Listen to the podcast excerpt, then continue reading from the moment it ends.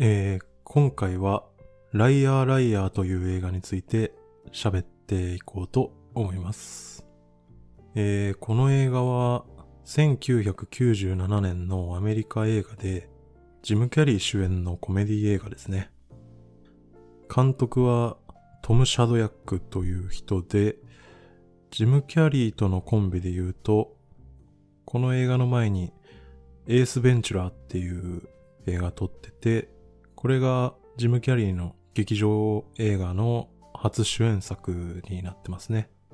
で、あとはこのライアーライアーの後も、えっと、ブルース・オールマイティという映画を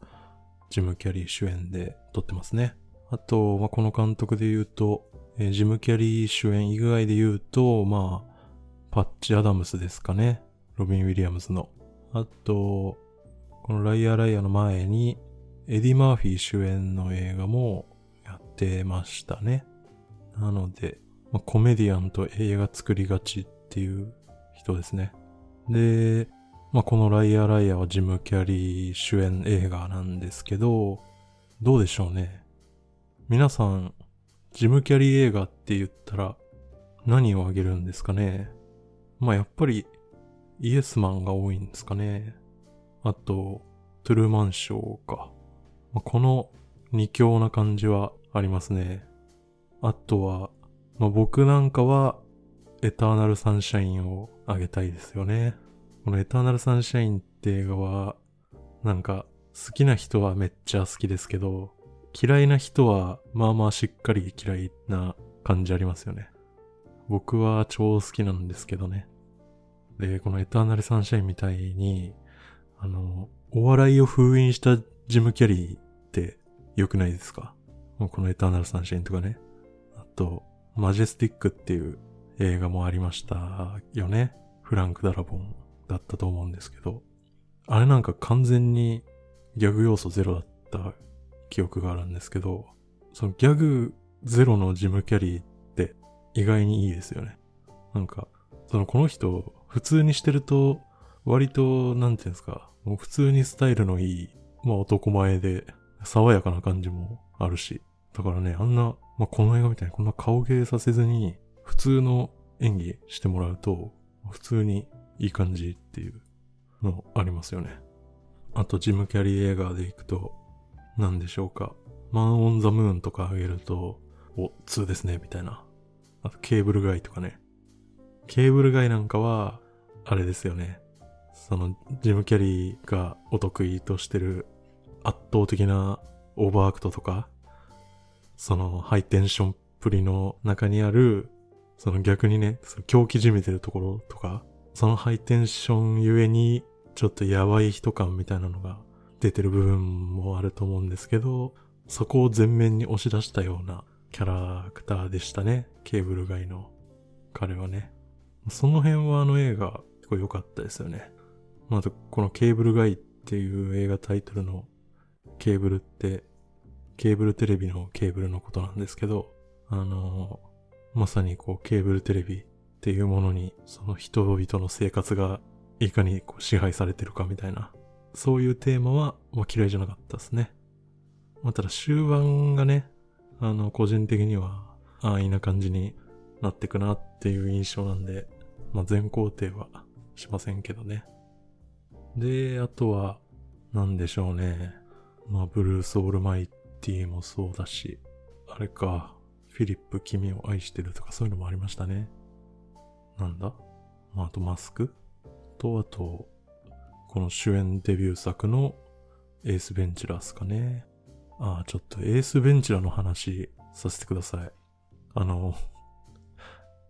エースベンチラー見てる人ってどんぐらいいるんですかね。ライアーライアー見てる人よりは少ないですかね。まあでもジムキャリー映画見てくってなったら大体見てますかね。あの映画、マジでひどいですよね。とんでもなくないですかあの、精神病患者をギャグにするとかね、ジェンダー蔑視とかが結構最高水準でひどい描かれ方な感じがあるんで、もう正直全く笑えない映画になっちゃってるんですけど、ただまあ、そういう前提でね、その、まさにこの映画はもうそういうのの悪い例であるっていうのを踏まえた上で、あの、見どころはあると思うんですよね。このエースベンチュラは。あの、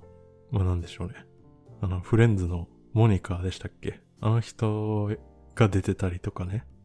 あの、モニカ役やってる人がね。あと、唐突に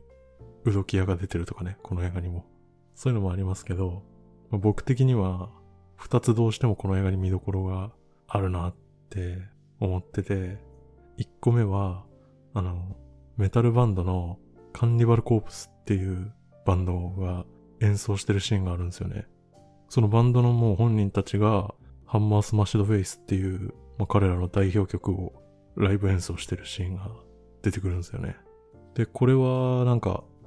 ジム・キャリー本人が結構メタル好きらしくて、当時その彼がお願いして、まあ、実現したカメオ出演らしいんですけどね。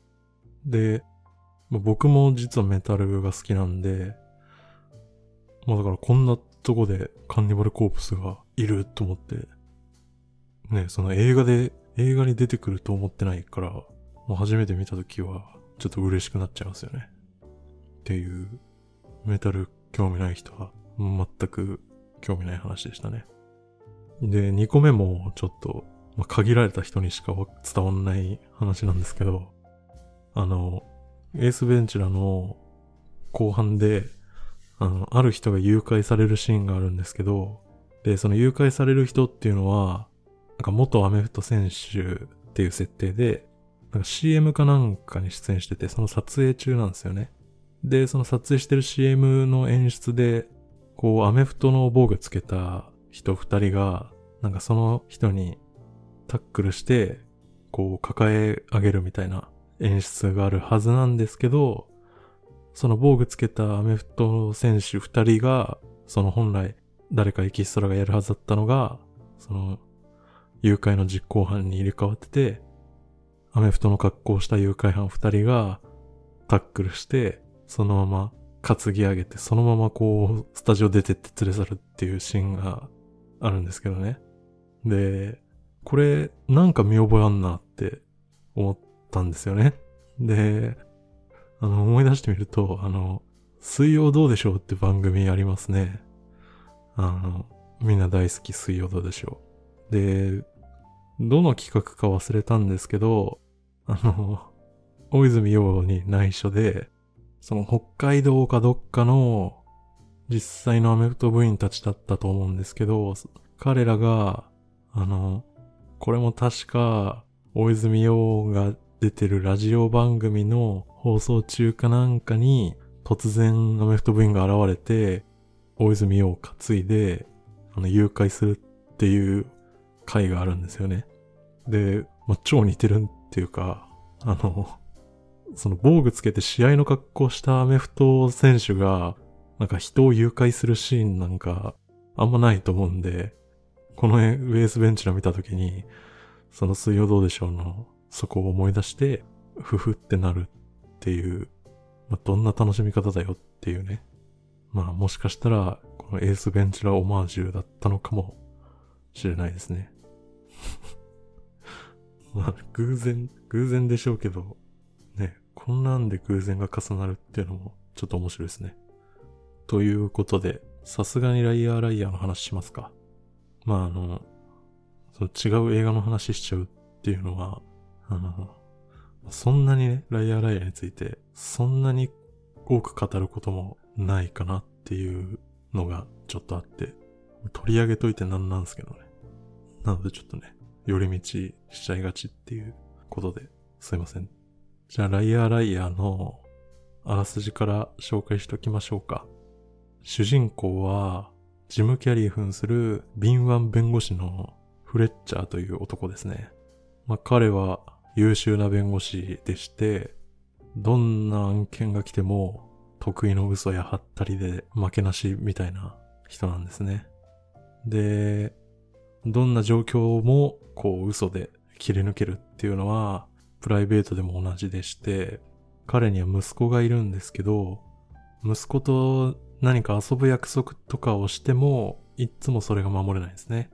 で、フレッチャーはそれを取り繕うために、また新しい約束を取り付けて、で、またその約束を破ると。で、どんどんどんどん嘘を重ねていってごまかしていくっていう状況なんですね。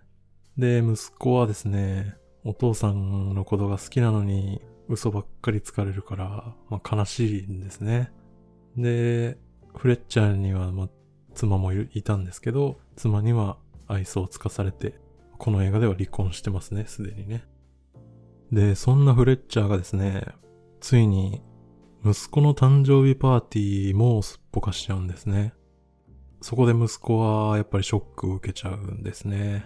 その誕生日パーティーでですね、ケーキのろうそくの火を消すときに願い事をするんですけど、そこで息子はですね、お父さんが一日だけでも嘘がつけなくなりますようにと祈ったんですね。それがなんと謎のパワーによって叶ってしまい、フレッチャーは24時間の間一切嘘がつけなくなってしまうという話ですね。で、まあこの子供が願い事をして、それがうっかり叶っちゃうっていうのは、あの、この映画より前に、ビッグっていう映画がそうでしたね。で、あれはトム・ハンクス主演の映画で、あっちは願い事が叶って子供がいきなり大人になっちゃうっていうお話でしたね。で、まあ、そういう謎の力で願いが叶っちゃうのとかは、このライアーライアーと同じだし、あとはまあ、コメディでありながら、あの、ちょっといい話っていうか、あの、ちょっといい話加減の、あの、雰囲気とかは、あの、結構似てる雰囲気はありますね。まあ、ただ、そのコメディの部分で僕は、こっちのジムキャリーのライアーライアーの方が好きなんですけどね。ビッグもいいですが、やっぱジム・キャリーですね。でね、この映画の何がいいって、顔芸ですよね。もう、もうその一点突破で僕はこの映画が好きなんですよね。で、ジム・キャリーが主演してるコメディ映画って、まあ、結構いろいろと特徴があるっていうか、まあ、癖が強いなって、まあ、思ってて、例えばエース・ベンチュラーはさっき言った通り、もうギャグとして成立してないようなひどい表現とかがあったりして、もうあの映画はちょっと正直笑える映画ではちょっとないし、あと、マスクですね。マスク、あれもジム・キャリーの代表作ですけど、あれはあれでね、なんか CG 使ったその誇張した演出っていうか表現がすごいんで、なんかもはやカートゥーン的というか、だからあれはあれでちょっと見る人選ぶ感じはやっぱりあるかなって思うし、あと、ミスターダーマーですね。あれ、あれとかもう下品すぎですよね。もうギャグが下品で汚くて、その、なんか今時の日本のお笑いとかを見て、あの、育ってきた人とかは、ちょっとね、もう笑えるライン超えてると思うんですよね。ミスターダマとかは、ちょっとくだらなさがね。なので、あれもあれでやっぱ、うん、万人受けとは思えないし、まあ、あと、トゥルーマンショーとか、まあ、イエスマンとかもそうですけど、あれも、まあ、コメディではありますけど、でもあの辺になると、逆に、その、コメディ要素よりも、そのドラマが勝っちゃってるんで、あんまりその、笑うために見る感じが薄くなっちゃうっていうのがあると思うんですよね。あとなんでしょうね。まあ、2000年以降ぐらいその、ちょっと最近の作品になってくると、今度はその、ジム・キャリー本人が、あの、年取ってきてるんで、やっぱ昔ほどのあの、パワーを感じられないんですよね。やっぱね、衰えがちょっと出てるし、ね、当時やっぱ若いからあのテンションとか、あのノリがハマってたっていうとこもあるんで、なかなかね、ちょっと年取ってくると、その路線を続けるのもちょっときついぞっていうことなんでね。でそう考えると、このライアーライアーこそが、やっぱね、ジム・キャリーのコメディ映画、その、ジム・キャリーのコメディ映画に限って言うと、これがベストなんじゃないかなって思うんですよね。その、まあ、ジム・キャリー十八番の、この overactとか、もう顔芸に関してはもうこれがマックスだと思うし、で、まあそれだけじゃなく適度なドラマもありつつ、まあちょっとね、セックス周りのギャグが多いのはちょっとありますけど、まあでもジム・キャリーのギャグ全開映画の中では、これが一番万人が楽しめるんじゃないかとは思いますね。うん。で、そう。やっぱりね、顔芸ですよ。その、顔自体とか、顔の動きそのものとか、まあその顔周りの身振り手振りそのもので、こんな面白いことあるって思うんですよね。この映画のジム・キャリーは。もうね、人類の顔芸史上一番面白いんじゃねとか思いますよね。今んとこ、まあそんなね、あの、顔芸、全力の顔芸が見られる映画って、まああんま知らないんでね。あの、比べる対象が少ないですけど、まあね、ちょっとこれ以上の顔芸はね、やっぱ、見た記憶ないですね。あの、一番最初、その、息子の願いが叶って嘘がつけなくなってから、初めてその裁判始まるときに、相手の弁護士からね、あの、今回どう弁護するんだって言われて、言われたときに、何にも言えなくて困る顔芸のシーンあるじゃないですか。あそこはほんと毎回笑っちゃうし、初めて見たときは、もう腹筋壊れるかなって思ったんですけど、あそこやっぱ最高ですよね。本当に。その手の動き何みたいな。この人の表情筋どうなってるんだって、あの、感心するレベルですよね。だから、マスクみたいに、あの、CG で誇張しちゃうのもったいないですよね。ねえ。素の顔面でここまでできるんですからね、本人が。これはね、とんでもないことですよ。で、本当に顔の動きそのものがやっぱ面白いんですよね。それすごい状況なんですけど、顔芸そのものですでに面白いっていう、まあ、すごい状況になってるんですけど、やっぱそこにプラスして笑えるのが、あの、このフレッチャーって嘘がつけなくなっただけですよね。で、嘘がつけなくなるっていうだけで、あそうはならないだろうっていうのが、ずっと思っちゃいますよね。あの、ね、嘘とかおべっかが使えないだけで、あの、そんな動きになるのっていうね。あの、なんでそんな顔になるんだよとか、なんでそんな歩き方とかまで、すべてが挙動不審になっちゃうわけねえだろっていうね。あのそこでこう、追加の笑いがね、こう、後から追って込み上げてくるんですよね。ここも有名なシーンですけど、あの、青いペンのシーンですよね。もうあそこもね、ペン一本で、あそこまでやれる人いるっていう感じですよね。もう、ペン一本持っただけで、あそこまでヘトヘトになれる人って、やっぱいないですよね。すげえと思いますよ。本当に。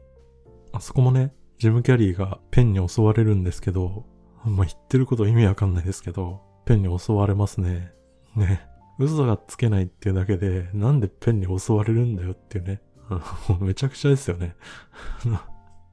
めちゃくちゃだから笑っちゃうんですよね。嘘がつけないとなんでそんな手が暴れるんだよっていうね。もう意味がわかんなくて最高ですよね。っていうね。あとはまあ、もうジム・キャリー本人のもう挙動が面白すぎるんで、まああんま目立たないユーモアですけど、やっぱね、あの、嘘がつけないってなった途端に弁護士としての仕事がもう全くダメダメになっちゃうっていう、それもね、あの、皮肉が効いてて面白いとこではありますよね。だから、ね、同じ弁護士ですけど、ハービーとマイクの世界とは大違いですよね。あのドラマのスーツのことですけどね。あっちにはね、法廷でね、あんな顔芸したりね、あんなね、水ガブ飲みしてる人とかもね、いなかったですしね。あの裁判所のトイレでスーツボロボロになってるようなやつも出てこないですからね。うん、やっぱ、同じ職業の話でもね、こうも違うんだねっていうことですね。そう、あの、あのトイレのシーンって、あれ、ジム・キャリーが、もうあのトイレのセット中にこう、ね、壁とかに体当たりしてんですよね。で、あれはなんか、撮影の時の音をそのまんま、あの、鳴ってる音を使ってるみたいですね。だから、本当にあれぐらいの音が出るほどの体当たりをしてんすよね、ジム・キャリーが。だから、こういうとこにね、ちょっと怖さみたいなのが、あの、垣間見えるんですよね。あの、ちょっとやばさが。結構ガンガンぶつけてますからね、自分の、自分の体を。まあ、そこでね、ちょっと狂気じみた部分も感じつつね。まあとにかく面白いんですよね、このジム・キャリーが。で、あとはですね、親子ドラマのパートも、まあ意外にいいですよね。その、フレッチャーは嘘を全くつけなくなるんですけど、まあその息子を愛してるっていうのはいくらでも言えるんですよね。だから、この息子への愛っていうのは本心なんだぞって、まああの大声でこう言いたくなっちゃうのとかね。あれもいいし。あと、自分は悪い父親だってポロッと言っちゃうとこありましたね。あれもフレッチャーは本音しか言えないっていう状態なんで、やっぱり自分が悪い父親であるっていう自覚はあったっていうのとかね。まあそれでだんだん自分の今までの行いを振り返って正していくっていうことになるわけですけどね。で、あと、その元妻の恋人として、えっ、ー、と、ジェリーでしたっけ？ジェリーって男いましたけど、フレッチャーと息子との関係性の感じと、ジェリーと息子のちょっと関係性の雰囲気見ると、やっぱそのジェリーはちょっと違うんだよなっていう感じはよく出てましたよね。ザ・クローでしたっけ？爪のね、あの、遊ぶやつは、あの、比較されてたんで分かりやすかったですけど、まあ、そこ以外でも、なんか、全体的にね、ジェリーの、なんか、これじゃない感っていうのは、なんか、割と醸し出され方が結構いいかなって思いましたね。ただまあ、ジェリーはひたすらかわいそうでしたね。うん。何にもいいことないですね、ジェリーは。まあ、そんなね、ストーリーの、その脚本の犠牲になったキャラクターみたいな感じで終始終わっちゃいましたけど。まあまあまあ。あとは、この映画のエンディングもちょっといいですよね。あの最後のくだりは、これは別に謎の力のおかげじゃないぞっていうオチでね。あれはなんかジム・キャリーのアイデアらしいですね。あの最後の終わり方は。なかなかいいじゃんっていうね。まあ、そんなとこっすかね。まあとにかくやっぱりね、顔芸の最高峰が見れる映画だと思うんですよね、この映画は。だから、いい映画っすね。うん、間違いないっす。うんとね、ちなみにこの映画は Unext で見放題だったと思います。ということで、今回はこの辺にしようかなと思います。さよなら。